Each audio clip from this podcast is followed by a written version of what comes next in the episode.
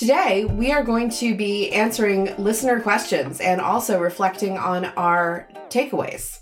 That's right. After uh, responding to some of the questions from your beloved listeners, we'll be talking about what each of us has learned about violence and nonviolence over the past six episodes. I'm Susannah Black, senior editor of Plough. I'm Peter Mommsen, editor of the Plough Quarterly, and this is the Ploughcast. This is the sixth and final episode of our first series. Uh, check back again in six weeks for a whole other series of podcasts. While you're at it, subscribe to Plough. Go to plough.com slash subscribe. And now to our conversation. So, Susannah, uh, we have a whole bunch of great questions from our listeners about constructive resilience, about the use of lethal violence by Christians, about violence in the Old Testament, the so called texts of terror, and about whether the state is obligated to use just war, even if Christians aren't. And there's a bunch of others. Uh, we'll see if we get to them. Which one do you want to uh, bite off first? Um, I am interested in starting off with the question from Sam J. Tomlin. Um, that is his handle. I'm convinced that Christians should not use lethal violence. Does scripture outline what those who don't follow Jesus, acting on behalf of the state, should or shouldn't do with regard to levels of violence to restrain evil? So this is a this is a very sort of Anabaptist pointed question because it contains sort of Anabaptist premises. Do you want to take this, Pete? Sure. Although I should quickly say that I don't feel qualified to speak for all Anabaptists. Uh, this is Pete Mommsen, uh, a mere editor at Plough, giving lowly editor at Plough opinions for what they're worth. But I would just say that this Anabaptist, at least, believes in Romans 13 that the state is given the power of the sword to maintain a relative order of justice in a fallen world. Christians are hired, uh, are called to an absolute order of justice, which I believe involves nonviolence, but the state is instituted by God, relatively speaking, to maintain a minimal order of justice. And so, yes, can the state, should the state use violence as much as it needs to, but no more, to, to maintain justice, to uh, fight a defensive war against uh, an unjust aggressor, to uh, keep peace, to prevent uh, prevent the innocent from being victimized by bullies. Absolutely, and uh, I think does Scripture give guidance on that? Yes, I think it absolutely does. Uh, Paul's words about the task of the state you know, are pretty clear. Um, it, they also implicitly circumscribe what the state can do uh, protect the innocent, punish the evil, uh, not the other way around.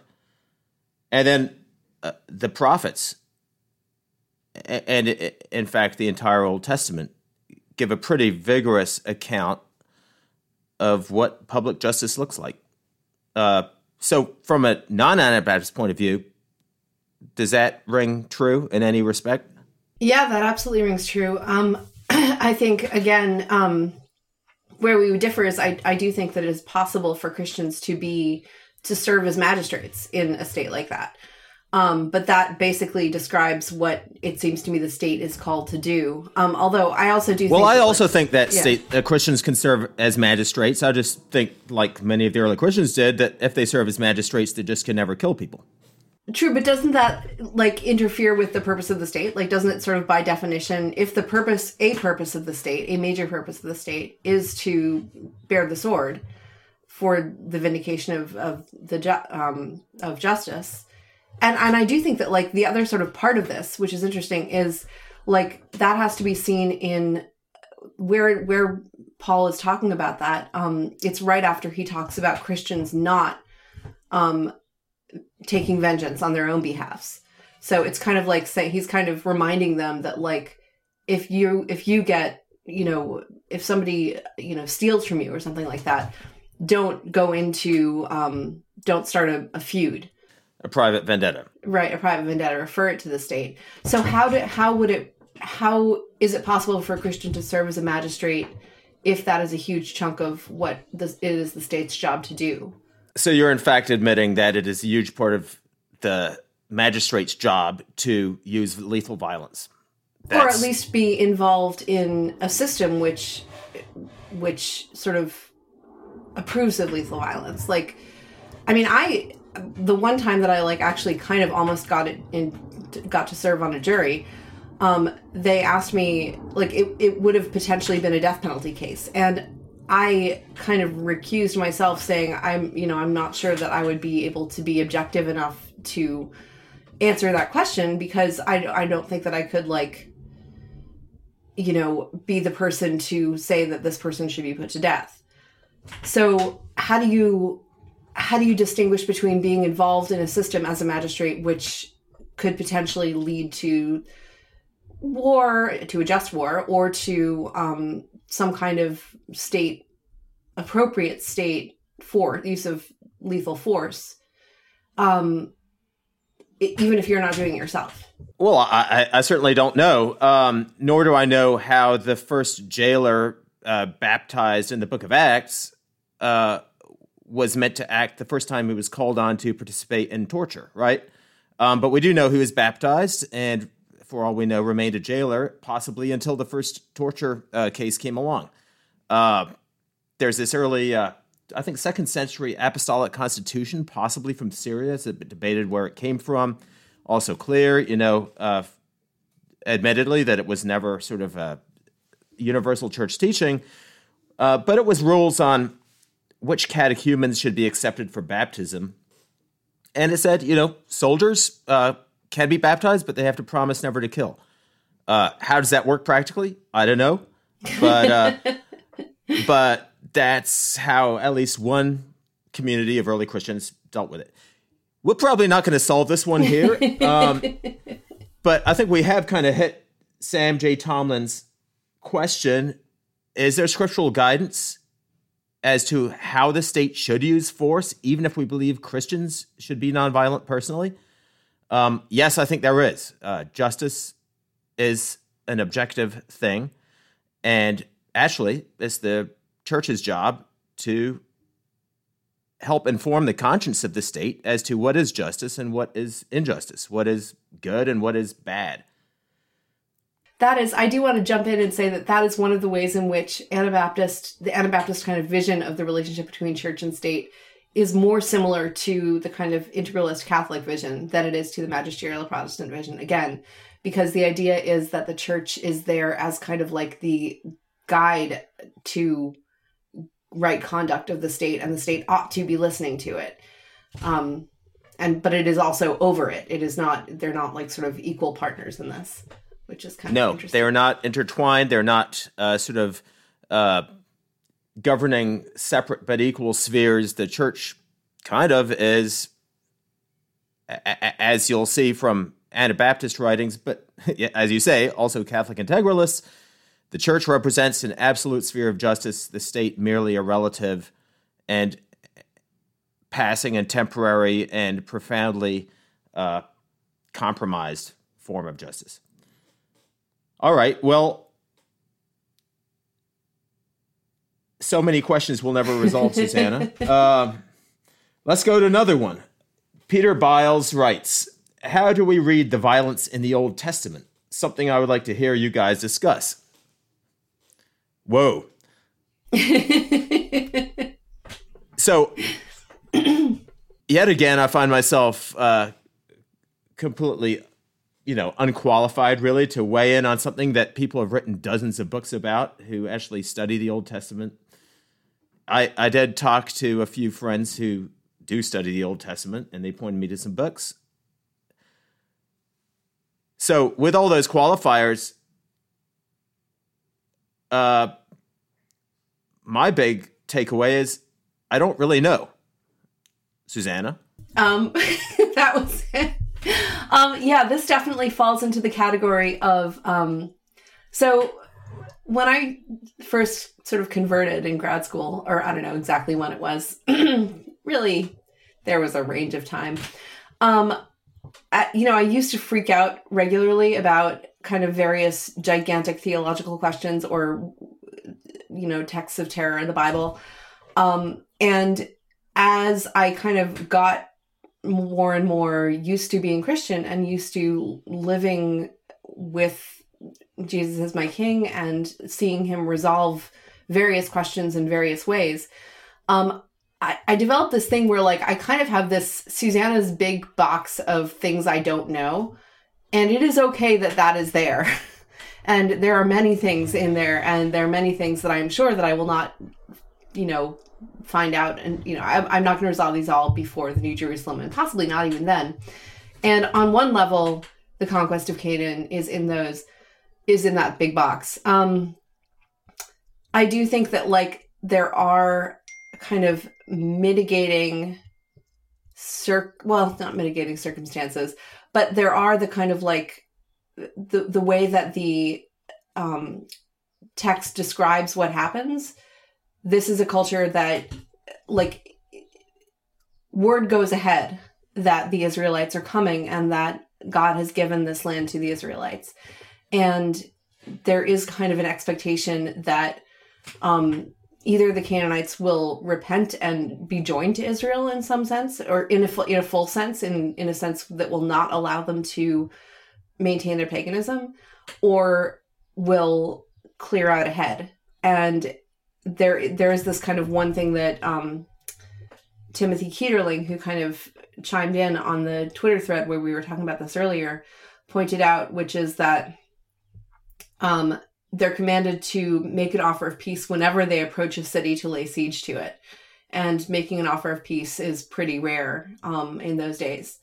So I don't know, man. That that also it all sounds like that. Yeah, those are some potentially mitigating things, but boy, it's still firmly in the box of things that I do not understand, that is okay with me. So up front, I think there's there's two different things going on. One, that there's a sort of just war, uh, natural right of self defense style of violence in the Old Testament, from an Anabaptist perspective, is is no problem, right? Jesus, she quite clearly says in the Sermon on the Mount, you know, it was said to you, but I say, right? And he's clearly instituting a new ethic of love and we'd believe of nonviolence in that. So a kind of just war or you know just form of capital punishment or uh, natural right of self-defense that being allowed and even blessed by God under the old custom, uh, covenant is is no problem. That's not what we're talking about. What we're talking about is passages, particularly in the books of Joshua and the and in Judges, uh, but elsewhere too, uh, where God seems to command uh, genocide, the killing of every living thing, uh, the consecration of whole cities to destruction. Uh, there is that memorable passage, I believe, in the first book of Samuel, where Saul is commanded to destroy uh, a city of the Amalekites and fails to do so. He kills all the people, but leaves some of the animals alive. And then that's really one of the big drivers for why God deposes him from the kingship. Now, those those texts are just super tough.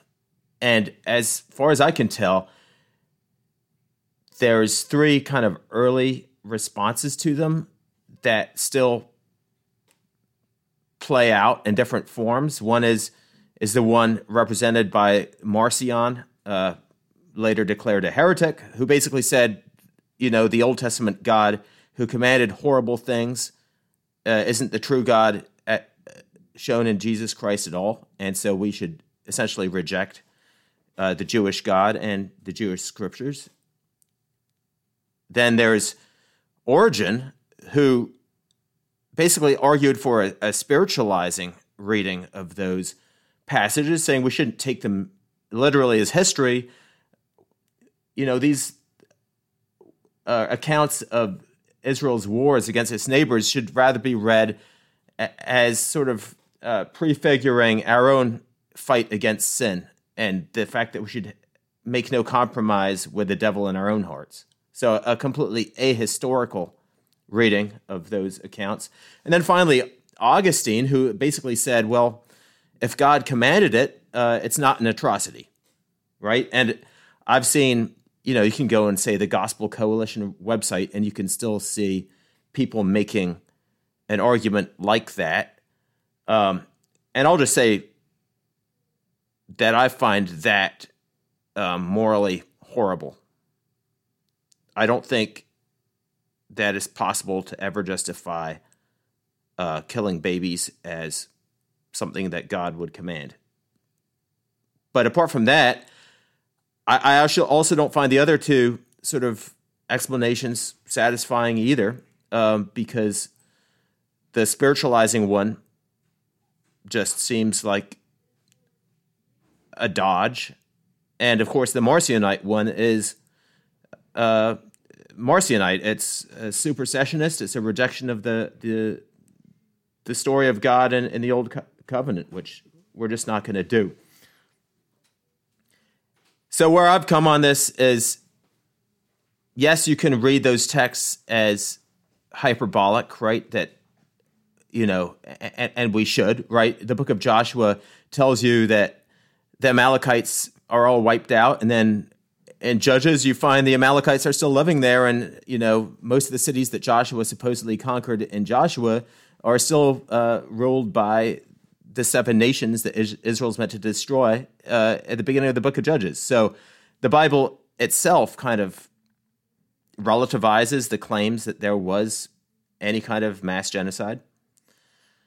Um, still, still, still, like you say, Susannah, uh, those mitigations don't make make that stuff any less troubling. And here's the thing.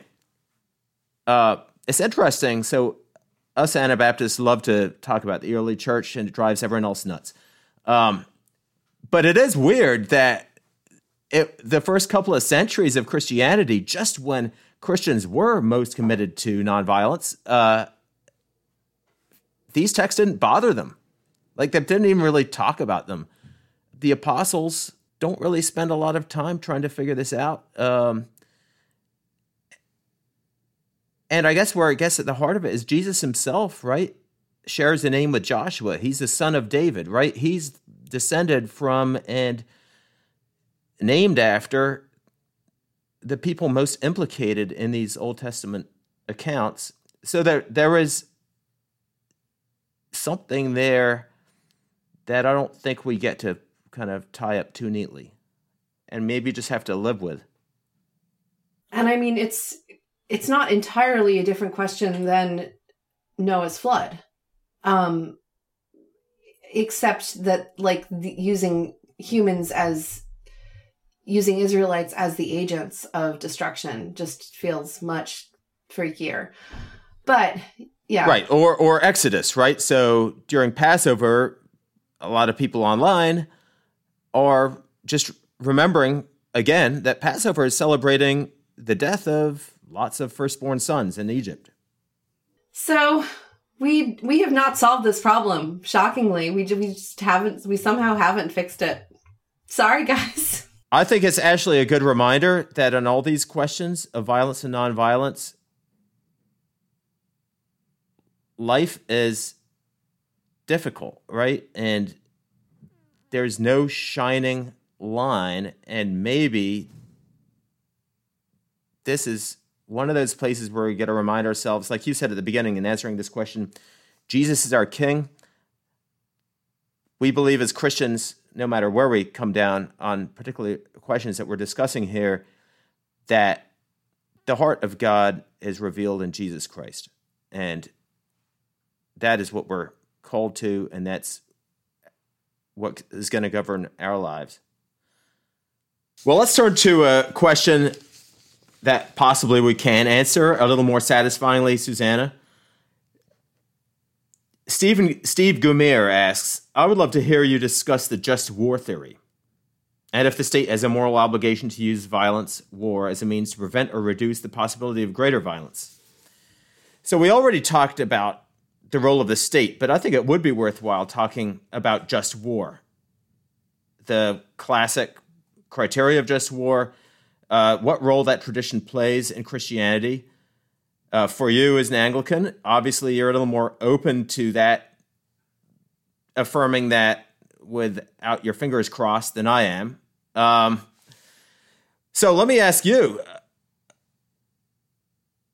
just war theory is a theory that's based on an Aristotelian tradition that's kind of imported in into Christianity by Augustine because he needed something. Um, well, you've just loaded that, right? right. How does that all work out for you? I'm I'm feeling um, complicated about it as usual.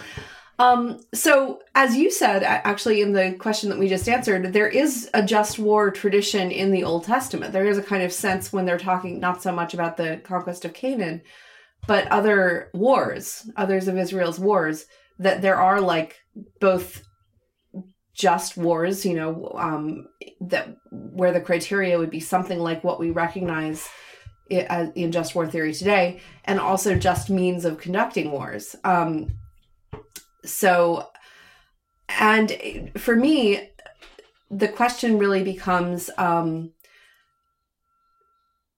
so, so it, just war theory if you look at it like the the the strongest steelman case for it has to do with like responsibility responsibility to protect um and combined with the role of the state. So if you are the king of a country or you are in charge of you're the one who has the care of the community and someone is trying to attack your people and um, take their land and, and put them all to the sword um, it would be negligent of you to not try to fight back in a parallel way to if you were the father of a family and someone tried to kill your kid it would be negligent of you not to fight back um, so that's kind of the steelmanist position. Um, it's very unclear to me that that is entirely how just war theory like there there's also like a lot of people who are into just war theory kind of seem to be using it as a way of saying we're Christians but we can still do war so it's cool.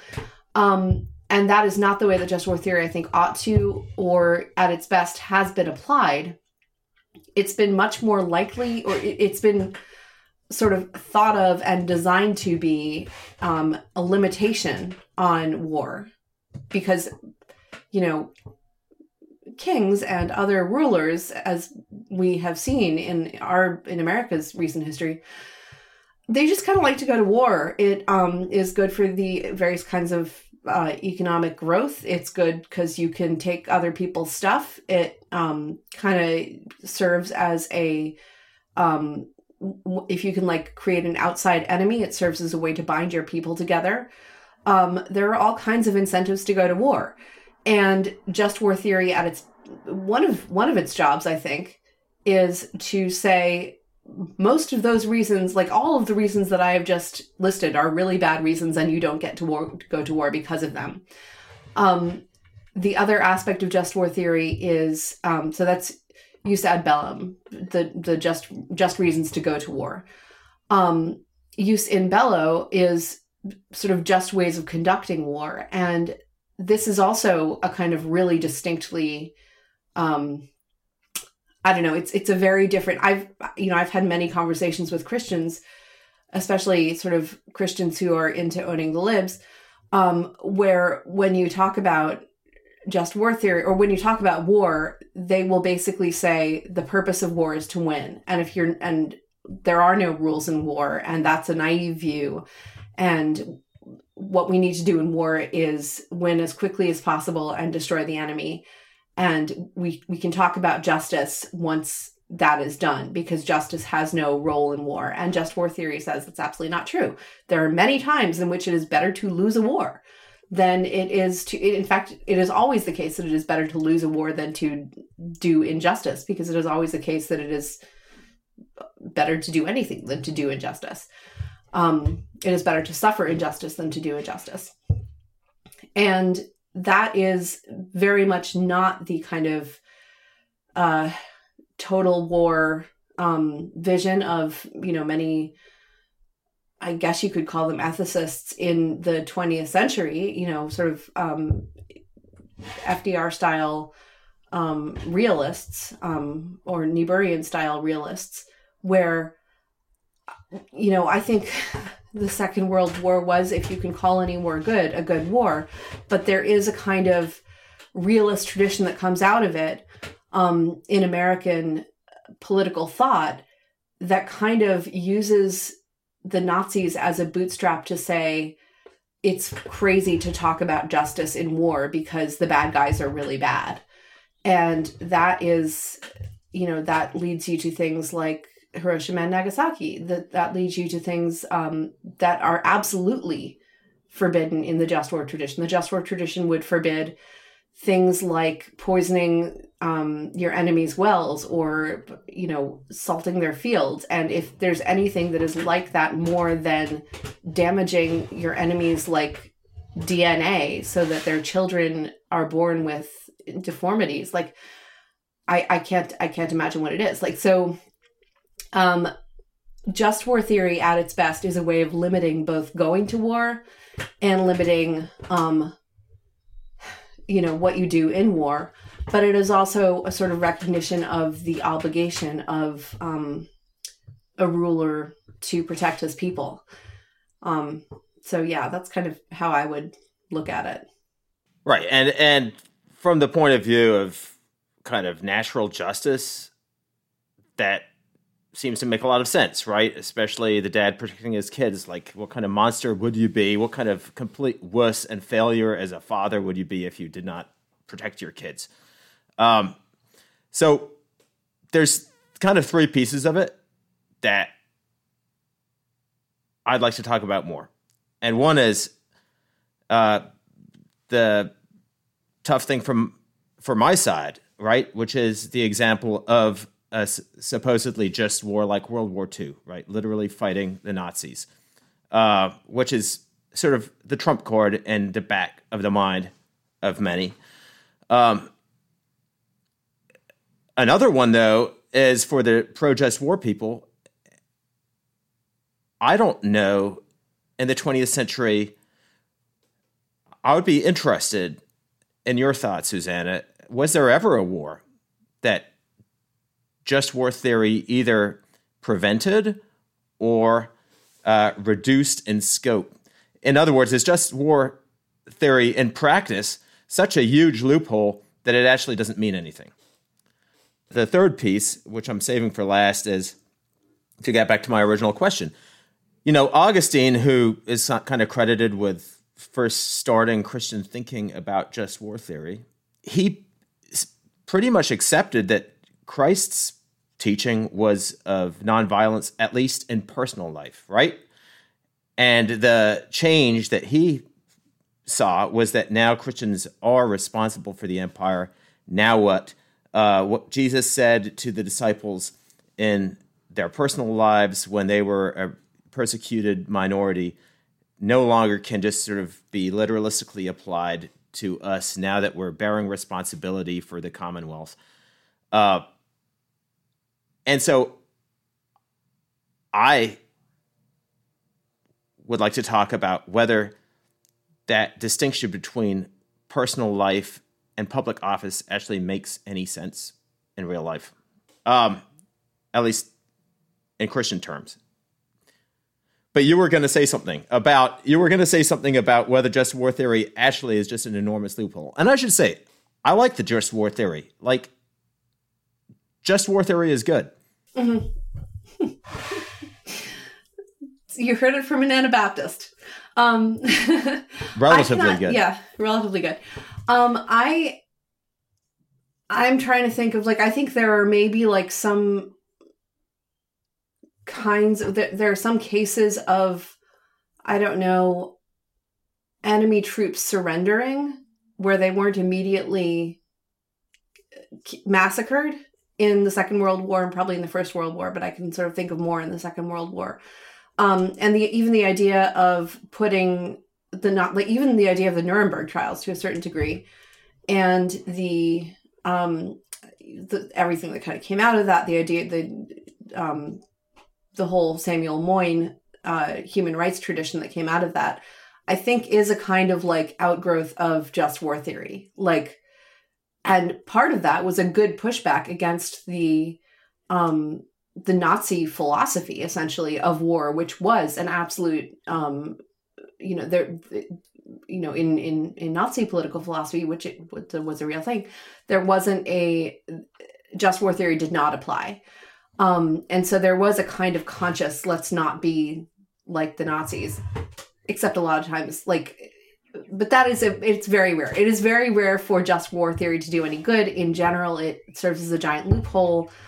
Um, I think the Second World War was a just war, although it's interesting to sort of look at the reasons that were given um, for fighting the Second World War. We think of it as, um, you know, to fight to, to sort of prevent the Holocaust, that was actually not one of the main reasons that people went to war in the Second World War. This is where we're getting onto difficult and also somewhat speculative territory, but a major thing that people have in mind when they say uh, just war theory because World War II, because who else would have prevented the Holocaust?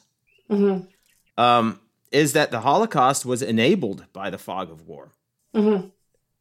Now, obviously, Hitler was doing horrible things to the Jews and gay people and Roma and all kinds of things long before uh, World War II formally began. But it really was, as far as I understand it, as a matter of historical fact, only in the fog of wartime that what we think of as the Holocaust was possible.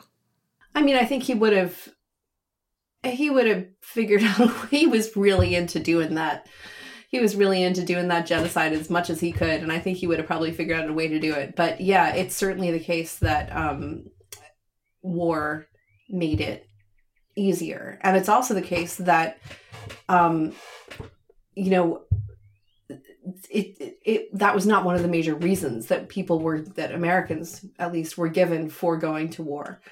Um, which again, I don't think that this is a case against the Second World War exactly. Um, but again, I also think that the Second World War may, be like maybe the only just war that I can think of. I certainly do not think that the American Revolutionary War was a just war. Like we had, that was just it's very silly. Um, the Civil War. The Civil War. Again, I mean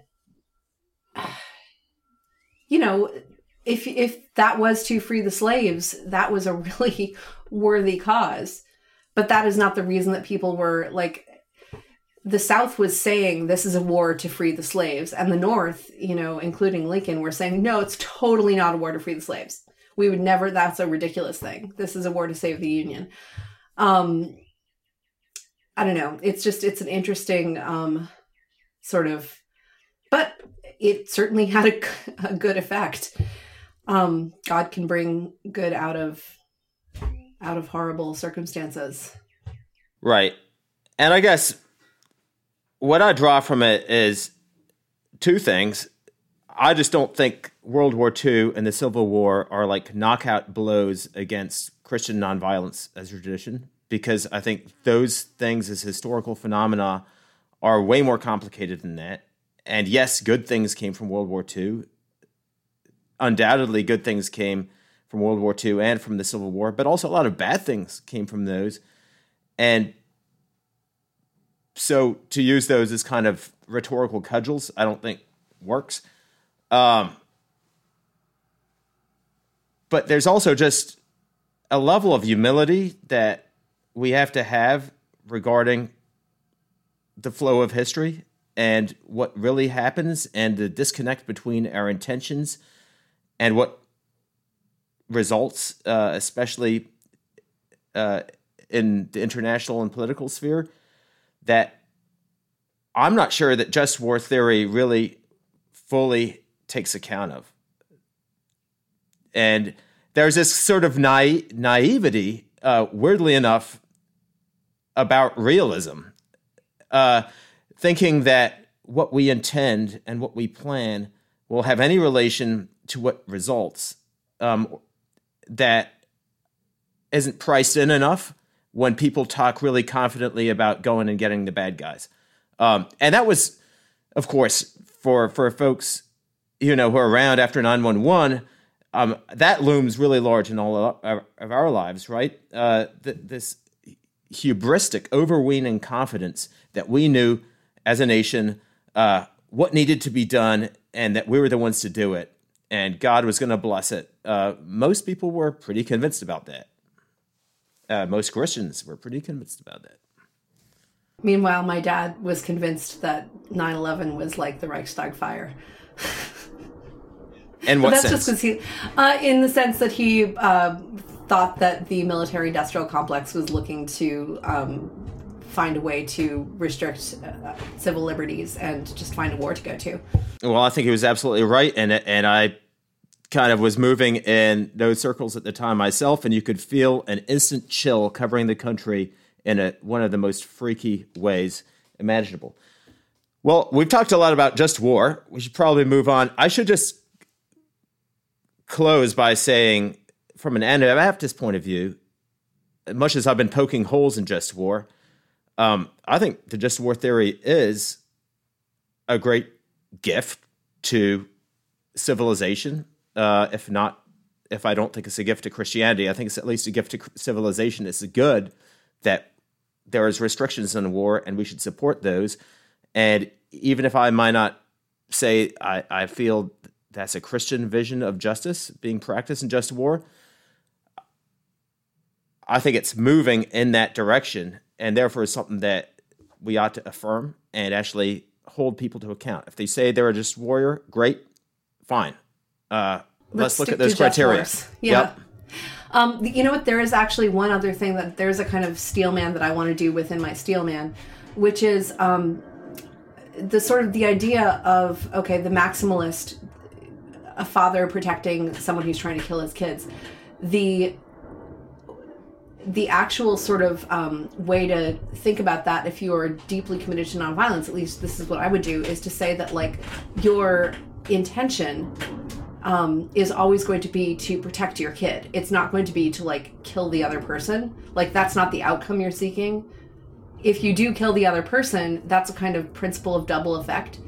Um, which I know you and I have talked about this a little bit, and you think that's a little bit of a cop out, I think. But it is a little bit parallel to the idea of um, if a woman has an ectopic pregnancy and you are trying to save her life and by saving her life you remove the ectopic pregnancy you essentially give her an abortion.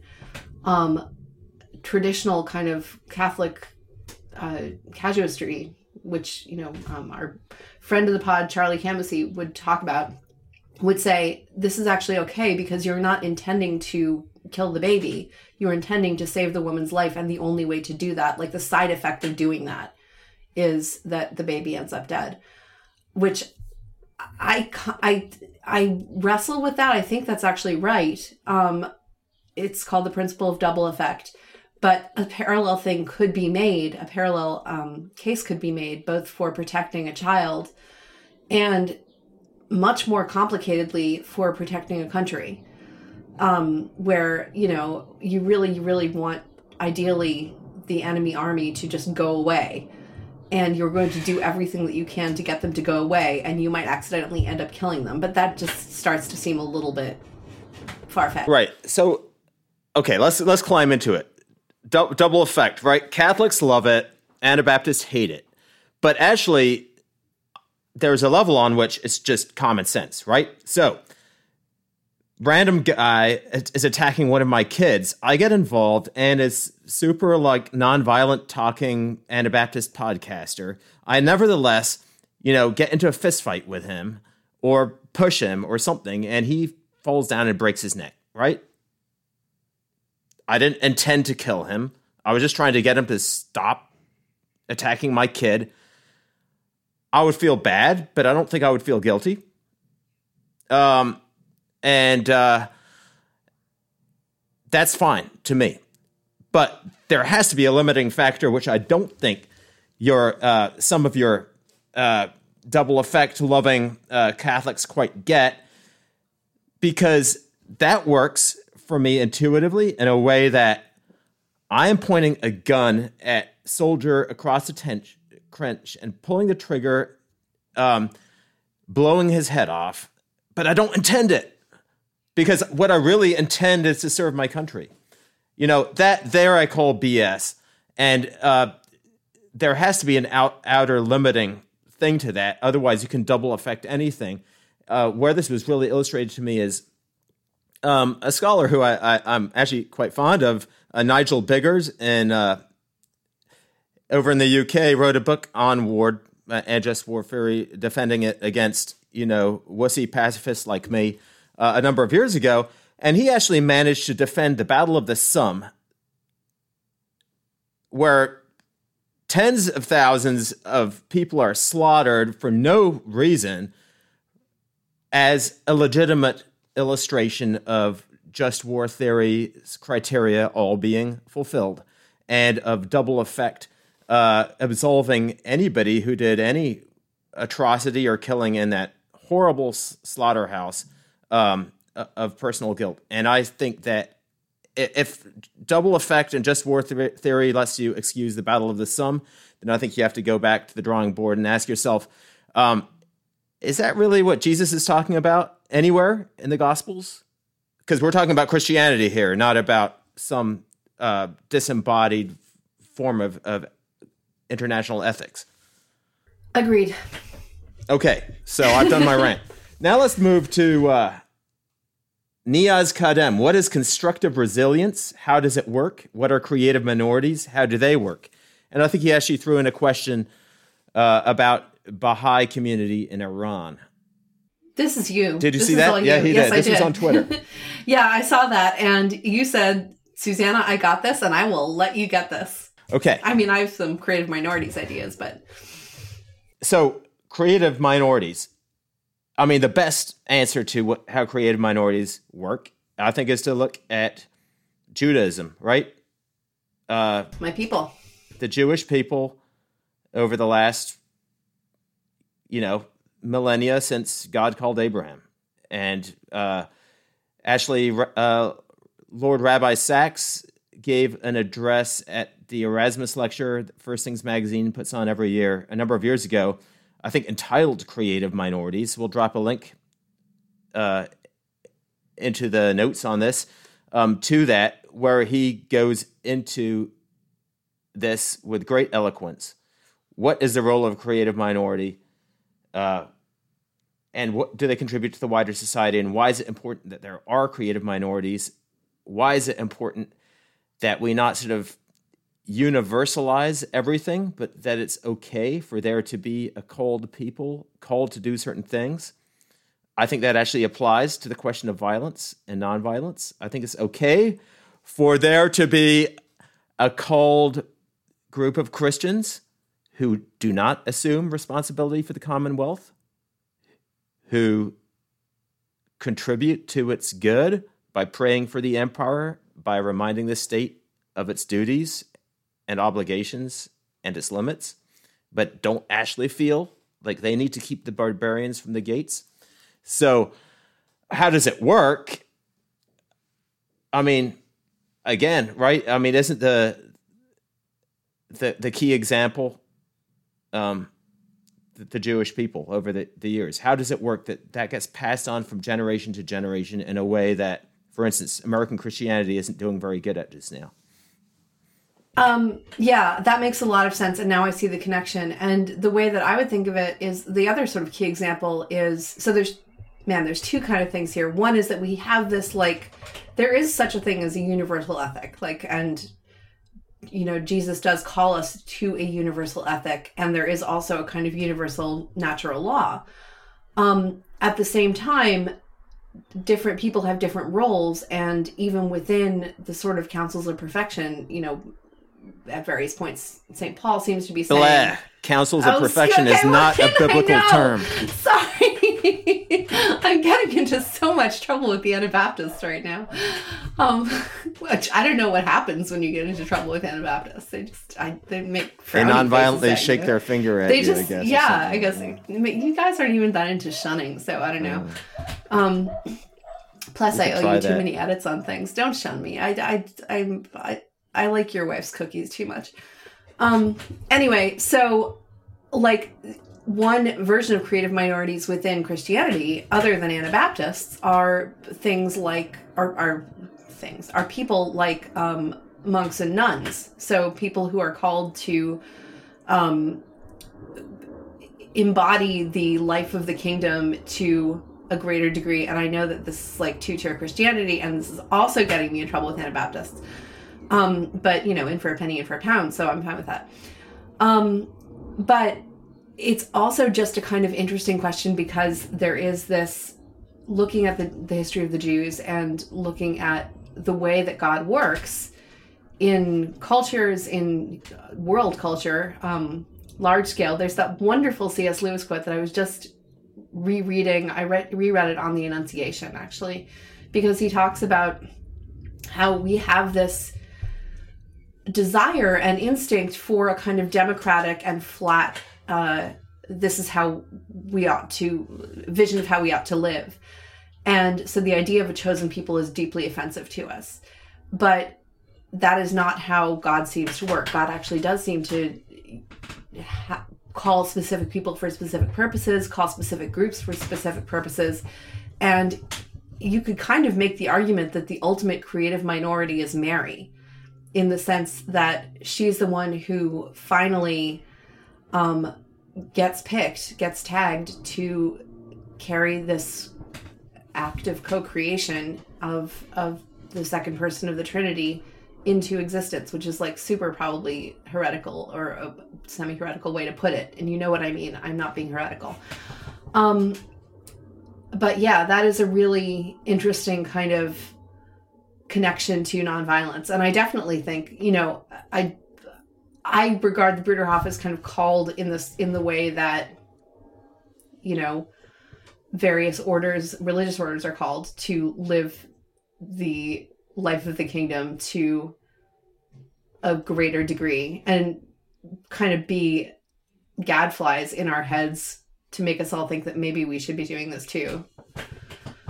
Okay, so this, yeah, yeah. So I, I, I accept that halfway, and I'm not happy with it either. But uh, Niaz Kadem's question is wonderful, and I do recommend Rabbi Sacks's piece. And this would be a great thing to talk about more uh, deeply, uh, maybe in its own episode once. We do have one more question about punishment and retribution but I don't think we can get to it right now. And uh, we need to get to our intermezzo, Susannah. That's then... true, man. There are some really other good questions here, though. there's the punishment one. There's the kingdom building one. Okay. So thanks to everyone for your questions, and we will uh, maybe turn them into their own podcast episode some other time. So as usual, in the middle of our podcast, before we get to our second topic, which is going to be our takeaways and what we learned and what we didn't learn over the last six episodes, we talk about what's going on in our communities. Uh, sort of, I talk about the Bruderhof community where I live, and then Susannah uh, will talk about the wider Plough community. Right now, it's a really exciting time uh, in the Bruderhof because we're in the middle of a, a, special sort of moment with our beer brewing, uh, where we moved from winter beers to summer beers. And uh, my friend Daryl Arnold in the Woodcrest community, who is one of our chief beer brewers, uh, kind of does a specialty beer to go with different seasons of the year. So we had for the maple sapping season, we had a Rauchbier, a smoked beer that's uh, was kind of based on uh, the smoked beers where you actually smoke the malt before you make the beer. Uh, from the sort of Franconian area around Nuremberg in Germany, they make some really good ones. Um, and so we had that for maple sapping season, which is just wonderful um, and has a tang to it. So that's a, a, sort of recommendation. I think you can get some in stores around here. They're, they're kind of hard to find. Um, but then we went to a bourbon porter where you actually dump wild turkey into the beer. Um, just as we're closing out the cold season. And uh, that was to celebrate actually that we have a new community in Tennessee. Uh, we just bought a big uh, college campus called Hiwassee. It used to be a Methodist college, and we're starting a new community there. And so we had to make a bourbon based um, porter. And we're finally moving now into striped bass season here in New York. Uh, the striped bass are coming up the Hudson following the herring. Uh, we do a lot of that in the next couple of months. And so there's a, a striper beer, striper smash. Um, stripe bass fishing involves a lot of sitting by your fishing rod, watching the herring swimming around and waiting to be eaten by a striped bass. And so there's time for beer, and there's a really great, powerful IPA to kind of help you while away the hours. So that's, you know, kind of what we're doing now. Um, all right. So my uh, sort of catch up from the social world of Plough in New York is well, A, I went to an Easter, like a physical Easter service, and I, I cannot tell you how this is like the second time I've taken communion um since like in 15 months basically and that was just incredible and then like seeing all I, I go to a church called Emmanuel Anglican which normally meets on West 11th Street that we sort of haven't been able to so this was in we were meeting on East 34th Street in this um Armenian evangelical church, which had an organ and the music director was playing the organ and like you could feel the air vibrating around you and like I kept like touching the wood of the pews, like it's real physical wood, and then like we were like we kind of went into um we don't really care and we were like hugging each other and it, it's just i i highly recommend the physical world and like interacting with your friends in the physical world and singing in the physical world um, it's a lot better than Zoom. Um, so then after that, we actually, the, um, that was Easter Vigil. So then Easter Sunday, I met up with um, a, a, group of friends on the terrace of the Lambs Club, which is this theatrical club that kind of a lot of us belong to. Um, and the terrace is this wonderful kind of like, it's right across from um, St. Patrick's Cathedral, and you can just like look at the cathedral and like drink prosecco and that was wonderful and we actually were discussing um bruderhof we kind of developed this i think don and jay suggested that there be such a thing as bruder hops as a beer t- name and i think that that already exists yeah and i i've i have this lifelong dream like when i'm kind of old and and useless I think it would be really cool to start the Bruder Hops, you know, pub down somewhere around there in Manhattan. Yeah, this we've discussed this before. I yeah. am very much in favor of that. And I mean there's all like there's also like just Bruderhof. Like there's so many like yeah, annoying yeah. wordplay things that you that's, can do here. That's really eye rolling. We're going to talk about our key takeaways and what we're left with, what we learned. Suzanne, I think it's only fair for you to start since I've been flirting the Anabaptist thing for so long today. You've been ranting. One of the things that this has made me think about is um, one thing that living with principled nonviolence like makes you do is it it makes you consider like what to do with the parts of ourselves that that in a good way like fighting so essentially, what to do with our thumotic or spirited natures. And that's a question that like every Christian has to ask themselves because um you know, we are going to be living as embodied creatures in the New Jerusalem with fulfilled human natures. And if that kind of combative or spirited part of ourselves is part of ourselves that God built in, which I think it is, and is good, what's the, like can we picture how that would be fulfilled in a world without war which we are eventually going to live in? We are going to live in thank god a world without war and we are also going to live in a world where no part of ourself is is thwarted.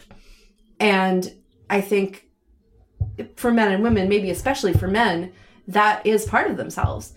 And i'm not sure i totally have answers but i actually think that Eberhard Arnold's writing, one of the reasons that I like it so much is that it seems to me to honor and address that part of humans um while maintaining a pacifist, you know, a nonviolent stance.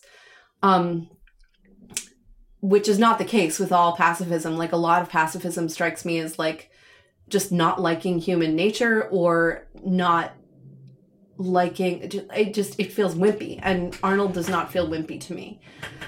And so that is one of my takeaways. Um there are also like lots of I, would love to hear your takeaways but i also have like lots of unanswered questions and including questions that have kind of come up for me yeah i guess that was one of my takeaways too is that all of us whether we're committed to sort of anabaptist style nonviolence or not don't take seriously enough the scripture's language of spiritual warfare you know and it's interesting to me.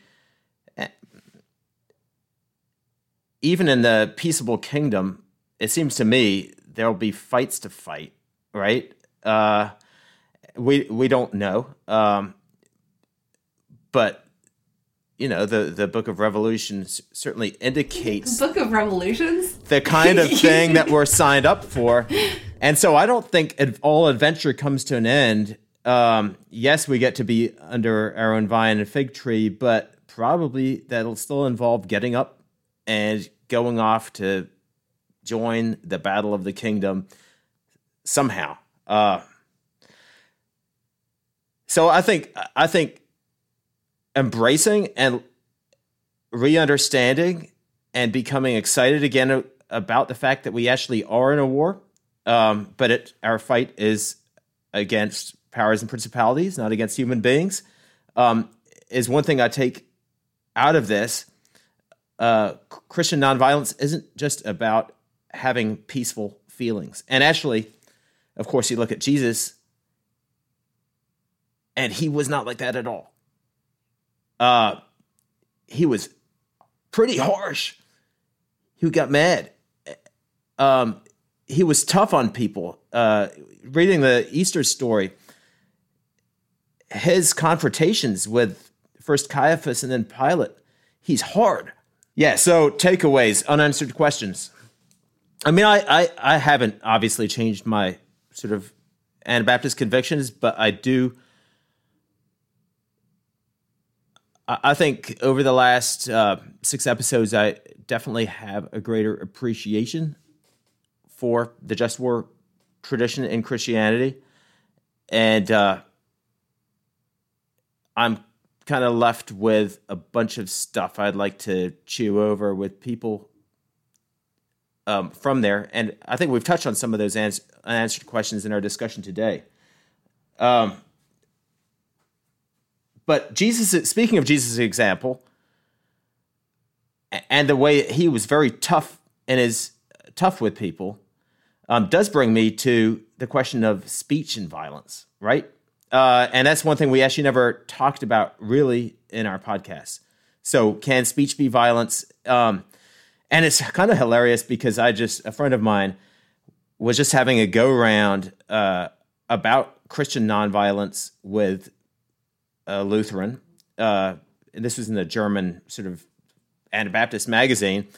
And the Lutheran turned around and accused him of being verbally violent for pushing him so hard on nonviolence. oh boy. And and said it was a, a form of violence to question the commitment to violence by other Christians by making them feel uncomfortable that they were okay with certain kinds of violence. I'm not sure that guy could have really thrived in the 16th century. No. not well. Yeah. So one of the ways that I I I have two opposite feelings about this. One is that we really need to be less thin-skinned, and we really need to be find ways to be okay with verbal combat. Um, but also that means that there need to be like not every place is a place for verbal combat. Like not every social social situation is equally appropriate for verbal There needs combat. to be a just war theory for verbal combat there needs to be a just war theory for verbal combat and one of the principles needs to be like we shouldn't regard the whole world as one flat place where we get to go through the whole world and never be challenged. Um, there are there are differences in temperament, and I would I am like I from from what I have seen, guys tend to like to um, duke it out verbally as well as physically sometimes in ways that I'm not always comfortable with. I also kind of sometimes like to duke it out verbally and get irritated with um, a more accommodating or verbally nice, maybe we're all right in different ways approach. Um, but that depends on like mood. So I don't like, I think that like the idea of language as violence we do need to kind of have a basic sticks and stones can break my bones, but words can never hurt me stance. Um, at the same time, we need to recognize that, like, again, thinking about, say, seventh grade boys and seventh grade girls, seventh grade, bo- grade boys tend to kick each other, seventh grade girls tend to be catty and obnoxious and talk behind each other's backs and say things that like rankle in the mind for the next 20 years. And that's not cool. Like, there is such a thing as verbal violence. We might call it something different. Um, but it, it, don't don't take speech is not violence to mean you can say whatever you want and that's cool. But at the same time, speech is not violence. Yeah, I mean, I thought about this, you know, in, in the context of, of course, we're this whole discussion about you know wokeness and cancellation culture and can speech be violence and if you go back to the gospels you kind of see two apparently contradictory things on the one hand you know jesus warns very strongly he says if you call your brother a fool you're liable to judgment um, turn the page and he's calling the pharisees a brood of vipers who warned you to flee from the wrath to come right um, so much depends on intention. Also, I think on the power dynamics involved in a conversation. Um, if you if you call somebody who's struggling an idiot and really mean to harm and, and put them down, um, that is a form. Okay, I, I, violence. Uh, you know, this is a word game, right? Is that bad? Yes, it's bad. Um, but that doesn't mean that you can't really get into it with somebody and you know speak the truth harshly sometimes and I, I, wonder are there lessons from that that we could apply to this uh, speech violence debate today which often seems to get just silly on both sides i mean in general i think that one should seek to be courteous as much as possible. Like it's it is good to have good manners and good manners the purpose of good manners is to make other people other people feel comfortable um which is why it's never good manners to point out someone else's bad manners um which is like the second thing i ever learned about manners and so that's good like it's good to you know not to be a civility person um, but civility is good and courtesy is good. And a gentle answer turns away wrath. And in general, that is the way that we should approach things. We should not seek to be abrasive or combative verbally or to make other people feel like crap. Um, but contending for the truth verbally is important. Um, and sort of candid speech in the Oliver O'Donovan sense is a duty um, that we have to each other in public. And whatever and in private. Jesus, and in private. And what Jesus did, you know, Jesus did not sin. He was, you know, he never sinned. And therefore his modes of speech, as really brutal as they frequently were, were not sins. Um, on the other hand, we're not Jesus. and we're and we kind of like i think te- in various moods tend to like to have an excuse to be polemical and to you know essentially pulling a you you brood of vipers or you whited sepulchres on people. Um, so I don't know. I think this is a matter of wisdom, and there's not like a single answer. This is one of these things where sometimes acting one way is right and sometimes acting that way is wrong, and you need to have uh, wisdom to figure out how to act and what to say. So in our, our communities, there's this saying. Uh, I'm not sure exactly where it's from. That uh, love without truth lies, and truth without love kills. And I've, that's certainly true in interpersonal relationships in the community where truth is needed, but truth can be deadly uh, if it's spoken without love. And that's, that's uh, perhaps the solution to, I think we just solved the speech is violence. Yeah, we fixed it. Well, that concludes our six episodes on violence and nonviolence. And at the end, of course, we always give some recommendations. And we wouldn't want to skip that this time.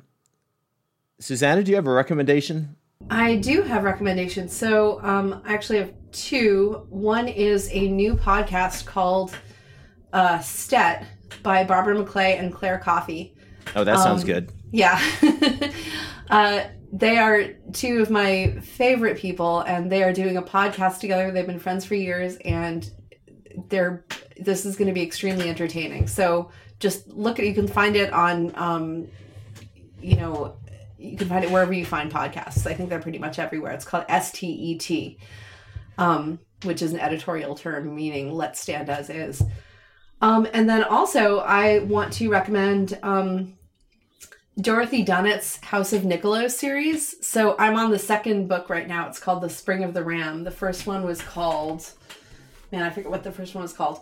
But they're this, it's this wonderful kind of incredibly well researched series about essentially a Renaissance business family and a Renaissance, like a, a Medici type figure, um, a, uh, and the the Renaissance world that it describes in this kind of incredibly interconnected, um, strangely modern seeming world is just delicious. So Dorothy Dunnett, D U N N E T, um, and the House of Niccolo series. So we will drop links to both of those things in the show notes. Pete, what are your recommendations? Well, I have one, and it's uh, kind of related to the season. So it's wild swimming. It's a tradition in our family going back to when I was a kid. Uh, go out into the woods somewhere, find a wild body of water, and go swimming while it's really cold. Uh, we used to always do it around the Easter weekend, and our family still did it over the we- Easter weekend, um, and it was really, really cold. But talk about uh, ways to kind of get in touch with uh, nature and just powers of self mastery. It's really wonderful. Um, creates great memories, and it's just a great way to you know just walk through the woods and look at the birds and realize that you're going to feel a lot better after you jumped into the water uh, than you did before. Well, with that, we'll conclude. Um, perhaps that falls under the category of self-inflicted violence, but. Uh, you said it, not me. Do stay subscribed to our podcast. There will be Plough reads coming every week uh, from now until when we launch our next issue on nature, creatures, the nature issue, and we'll be doing another round of six podcasts then. So, talk to you then. Goodbye. Goodbye.